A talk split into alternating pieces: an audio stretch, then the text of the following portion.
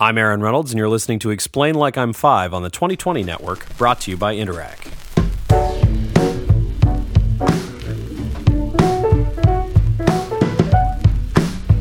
Speed is key for Canadian shoppers.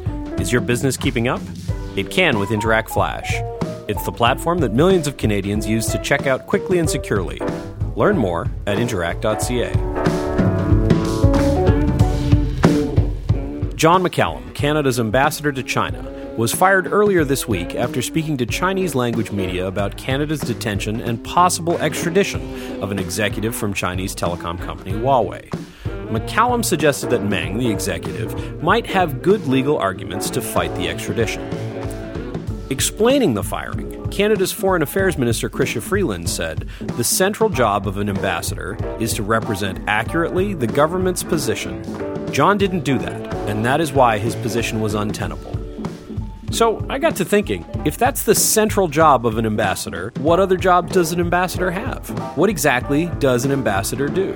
To help me answer that question, I have Colin Robertson, former Canadian diplomat and current vice president and fellow at the Canadian Global Affairs Institute. Thank you for joining me. Good to be with you, Aaron. I'm going to admit something here. My whole understanding of the world of ambassadors comes from Star Trek. And so I would like to get some really basic stuff out of the way just right off the bat. Um, I would love it if we could define some terms around diplomacy. Um, as I'm reading articles, I'm seeing diplomat, ambassador, foreign service, high commission. What what are these things? Well, just as in Star Trek, the ambassador was the envoy from one state to another, and, and the envoy's job is basically to act as an interlocutor and an interpreter, if you will, uh, to take a message from the whole the, the government that they represent to the government that they are going to go and speak to, and then discuss whatever the issue might be at stake. And the issues in diplomacy cover everything from war and peace to trade to migration to consular affairs. Canadians being detained in China, as we know. And in terms of a bit of the the, the, the particular side of it, the uh, the foreign service is like the public service, but the foreign service are those public servants who join their country's public service and expect to do spend most of their service abroad, and that usually involves what we call posting. So you'll, in the case, in Canadian case, you would join, you'd spend a couple of years in Ottawa being trained, and then you would go out on an assignment for two, three, four years. Then you may get another assignment after that, or come back to Ottawa. But you can expect to spend about half of your career abroad. I spent 33 years in our foreign service, and I spent about half of that overseas in various posts representing Canada. And that's the, the, the key verb. It's that you represent your country at various levels. The head of the office abroad is called ambassador in most places, but we also use the term high commissioner if they're part of the Commonwealth of Nations. This is the old British Empire, British Commonwealth now, Commonwealth right. of Nations. Okay. And that's a kind of preferred relationship because why? Because the Queen in Canada is still our head of state. So in countries like Australia, New Zealand, and Britain, who are also members of the Commonwealth, we don't call our head of mission, and again, the mission is the, the office that's assigned to that country. We don't call them ambassador, we call them high commissioners. We have a series of high commissioners. And if it is a British colony, as for example when I was posted in Hong Kong, then our head of mission is called a commissioner. We also have representation outside of the capital. In the capital of the country, again, ambassador or uh, high commissioner. But in important offices like Los Angeles, uh, New York, we will have consulates or consul generals, and the, the head the, the head of mission there is called consul general. If it's because usually the mission could often be in New York, for example, it's 100 people, and that's bigger than a lot of our embassies abroad. We also have we've got a an honorary consul in Arizona, in Phoenix. We used to have a consul there because it was a very small office of about three or four people. And so, with a small office, we'll call them consulates.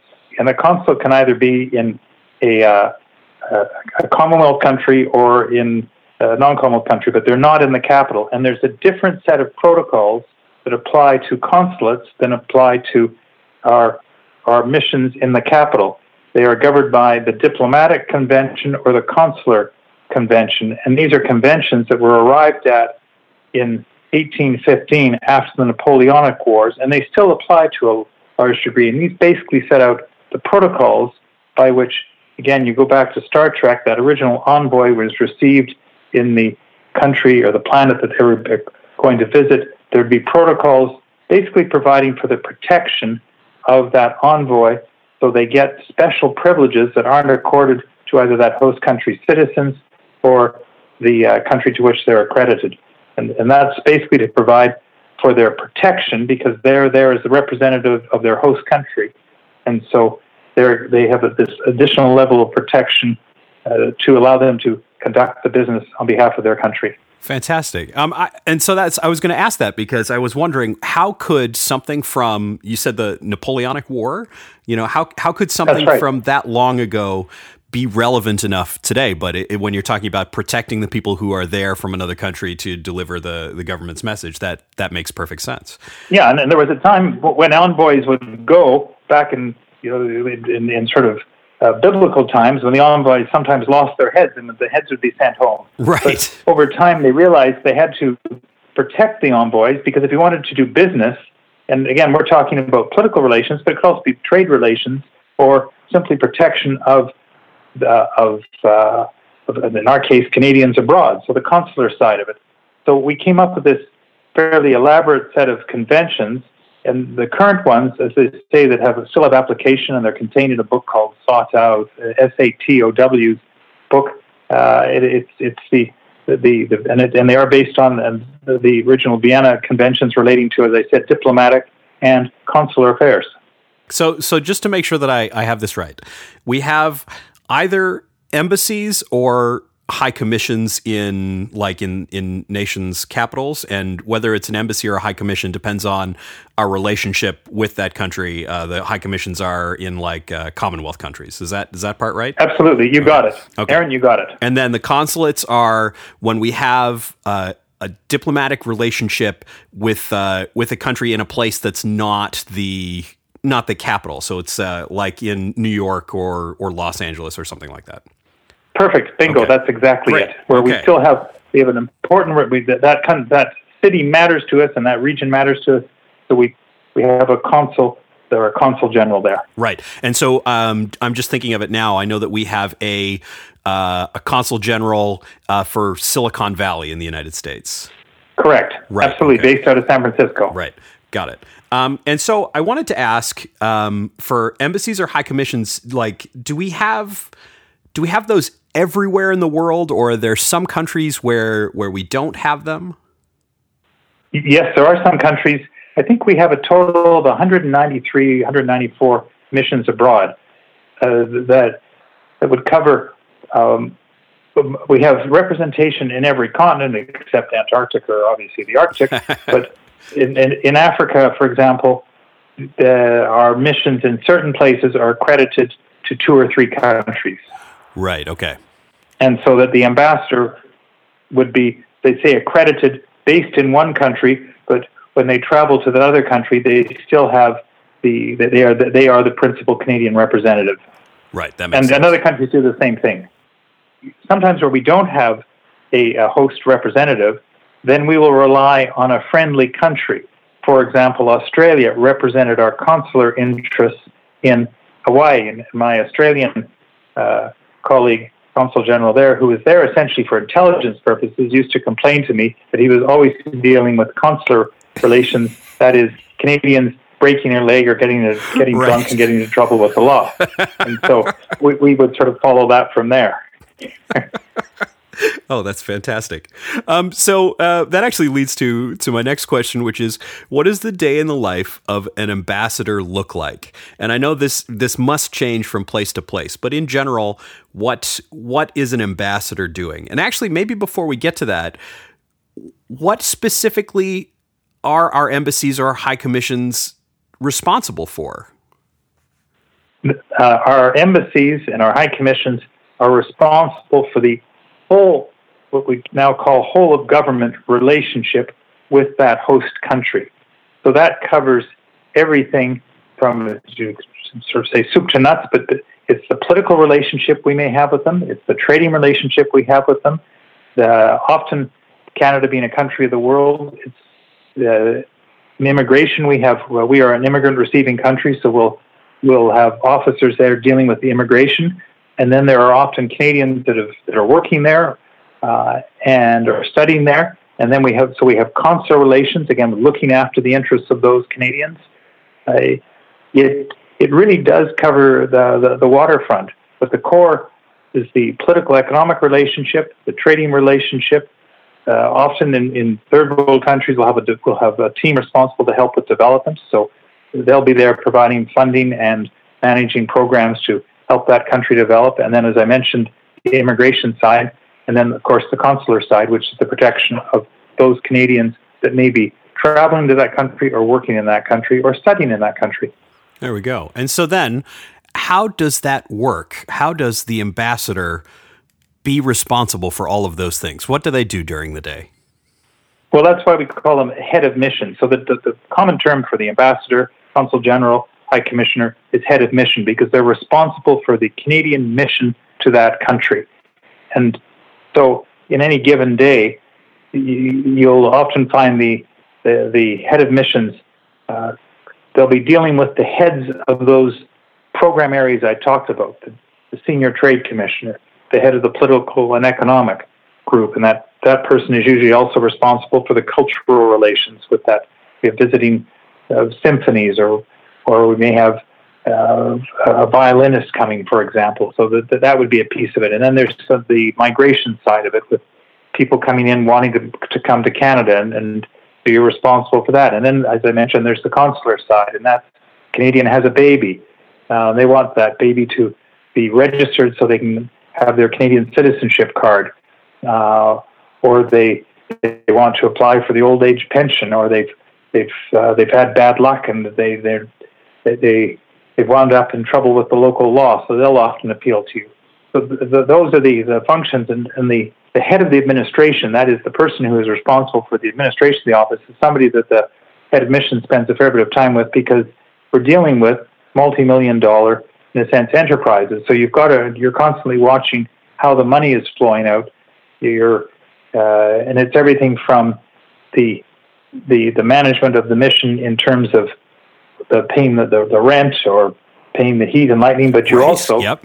uh, you've got Canadians that are resident there and they, they're probably renting houses, so that you're responsible for that. Or if they if their plumbing breaks, they, they, the the admin head of admin has to manage that as well. So it's an it's a it's a massive operation, and there is a, a code, what they call Foreign Service Directives, providing for the staff, especially the Canada-based staff in the operation, what privileges do they get, and that covers everything from their schooling to their medical costs, for example, and and how many times can they return home. Uh, on a kind of family visit. But the most important function, in many ways, you could say, your administrative mission, but your principal mission, especially of head of mission, is your dealings with the foreign government. So you're seeing the foreign minister, the head of the foreign ministry. You'll be calling on, on various other ministries. Uh, you'll be you'll be uh, attending say, a business promotion lunch because there's Canadians are coming to sell. So the presence of the head of mission, whether they man or women, uh, is there to, in a sense, represent Canada. Right. Maybe going to a school to give a talk about what a diplomat does. It may be going to a factory that is uh, opening as a result of Canadian investment. It may be going to a trade show where you've got Canadians that have come to sell things to that host country. Uh, and the what, what people sometimes forget is a tremendous amount of work of the head of mission in particular, but all diplomats, is done at what the receptions and cocktail parties. And whereas these are looked at by some as a just opportunity to have a drink, in fact, that's where you do your networking. The the the core, uh, the the best diplomats have a superb network, and that means the fellow diplomats, the host country nation, business people, uh, the head of the hospital, people that you can call to help advance your country's interest, and you develop these networks from time spent, and you have to develop them fairly quickly. And often the best way to develop these things are both in meetings, but particularly at social occasions where you make a point of working through a crowd. And when they talk about working a reception, they they truly mean it because there may come time, uh, it's happened to me several times when you're called upon to to find somebody who can quickly help your government. That really speaks to how many different skills you have to have to have the the role because you've got to be then someone who is like politically savvy but also, you know, economically savvy but then also socially savvy if that makes sense. Yeah, no, Aaron, that's exactly right. And that's why diplomacy truly is a vocation that people spend their entire careers, and the longer you spend at it, the better you get. I mean, the, the biggest challenge for any diplomat is getting access. In a place like the United States, and especially the U.S. Congress, you don't have money or votes, so you do it on personal relationships. So again, I, underline this because it's a vocation, and you build up over time, uh, which is why, for example, in China, you, you may have read our previous ambassador and our, our current charge d'affaires has been there, in fact, four times working on China relations. Because over time, you accumulate relationships which you would, when you become the head of mission, really come into their own. Right. And so then that does kind of lead us to the question of how someone gets to that role. What kind of backgrounds do uh, do ambassadors come from, and then how do they ultimately become an ambassador? Well, most countries have a career foreign service, whether we're talking Russia, United States, Canada, and these are usually recruited out of university with a with a, a, bachelor's degree or increasingly a master's degree, but you come from all backgrounds and there's a general foreign service exam and a public service exam. Then there's a series of interviews in which they do scenario playing. You talked about the social side of it, so you're you're you're asked, you're put in a situation. Remember, one of mine was, all right, you have to deal with the the, the anti-seal hunt producer uh, protesters who are outside the consulate. Go out and speak to them. How are you going to handle this? Because these are real life situations that you will have to deal with. So when you get in, uh, Canadian diplomats have to be uh, uh, proficient in both English and French, and uh, then you go through the training. The Canadian, we now have a Canadian Foreign Service Institute where you're you're you're trained on China relations, on U.S. relations. You're trained on consular affairs, on administration of an office, and then you're posted abroad. And it, again, it's like a steady apprenticeship. It really is. If you become a journeyman, and then you be over time you become a master. And, and often we'll have people who will specialize in a particular area or in a particular discipline. Uh, I, I've talked to Canada generally geographically, but we also have people who are highly skilled, for example, in arms control or in climate increasingly now. These are these are increasingly important areas that matter to Canada. The most of the people that you deal with in the Foreign Service would have been Foreign Service officers, but increasingly we're bringing in specialists from other government departments or say from business. Um, and in terms of the head of the mission, that is a uh, the, the ambassador, the high commissioner, ultimately that's the, the, the, choice of the prime minister on the advice of the foreign minister. The list is comprised within the department, passed to the foreign minister, who then in turn passes it to the prime minister, and the prime minister is the one who decides who will be Canada's envoys abroad. And so then you'll then then you'll get these announcements either from the prime minister or the foreign minister with a list of individuals who are going out as our heads of mission in the role of, a, they say, ambassador or high commissioner or sometimes consul general. Okay. So uh, let's turn a little bit to what happened uh, with John McCallum, Canada's former ambassador to China.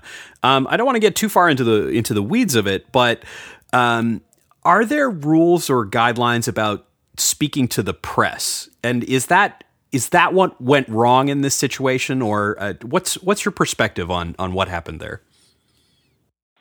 Uh, well, uh, are there guidelines? Generally, ambassadors are expected to be seen but seldom heard, and when they do speak, they, they're, they're speaking the official line of their country in the public sense. Although public diplomacy is now becoming such a big piece that, that uh, diplomats are now expected to be slightly more public in what they say. But when when you're talking about an issue, in this case, the extradition treaty applies between Canada and the United States, the where the Prime Minister and Foreign Minister Chrystia Freeland had both spoken, the ambassador should reflect exactly what Prime Minister and the Foreign Minister have said, and they can elaborate, but they should not go off script.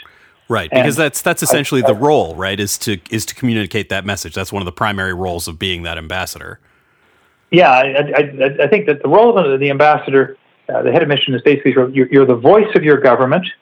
You're also the ears of your government because you have to listen very carefully to what your foreign interlocutors are telling you and send that information back. You're also advising your government. So those are, I think, key roles of the head of mission. Again, the voice, the official voice of the government, the the ears of the government, and then the advisor based on the situation on the field. If you think of a football situation, you're like the quarterback. The play may be called in from home office, but you're expected to to implement the play based on the conditions in the country in which you're at, because you know what the environment is like. And uh, if the host country begins to doubt that you are a reliable reflection of your government, then you're basically not much use. Right. At the same time, if your government thinks that the advice that you're feeding back to them is insufficient or your judgment isn't sound, then again, it's time for a change. And I think in the case of uh, Mr. McCallum, the Prime Minister made the decision that he, he, he could no longer be trusted to be the, that reliable voice on behalf of the Canadian government because some of his comments, well, they may have seemed like common sense in some ways, were muddling the waters and affecting not just the Canada China relationship, but also the Canada US relationship. So it was time to, in a sense, relieve Mr. McCallum of his responsibilities, and the government will now be considering about who to put in to succeed him. In the meantime, one of the career professional diplomat who's had many postings is our charge d'affaires. And, and again, that's another term. They are the like the acting ambassador. They don't have the full powers of ambassador, but they are representing the Canadian interests in the, in China at this moment. Right, and so that's the the that role is the is essentially the is are they the the second in command, or are they the the person who's in command when the head of mission is not around? Is that, or are they the same thing?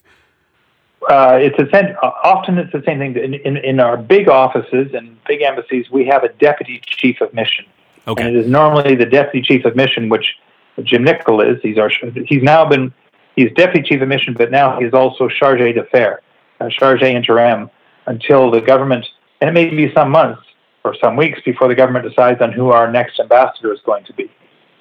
Well, thank you so much for your time today. If people are looking to learn more, where can they find you on the internet? I have a, a website, uh, colinrobertson.ca, or they can go to the Canadian Global Affairs Institute, cgai.ca, and we've got a hundred fellows like myself who, some of them former diplomats, uh, some of them served in the Canadian Forces, uh, scholars, researchers, some former business people who, who write on international affairs based on our experience.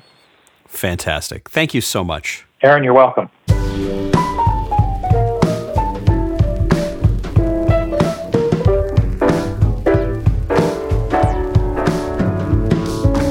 Interac maintains one of the world's largest debit networks by supporting 28 million active debit cards in Canada. Thanks to their secure technology and zero liability policy, Canadians can make everyday purchases with peace of mind. Learn more at interac.ca/slash fraud prevention. Thank you.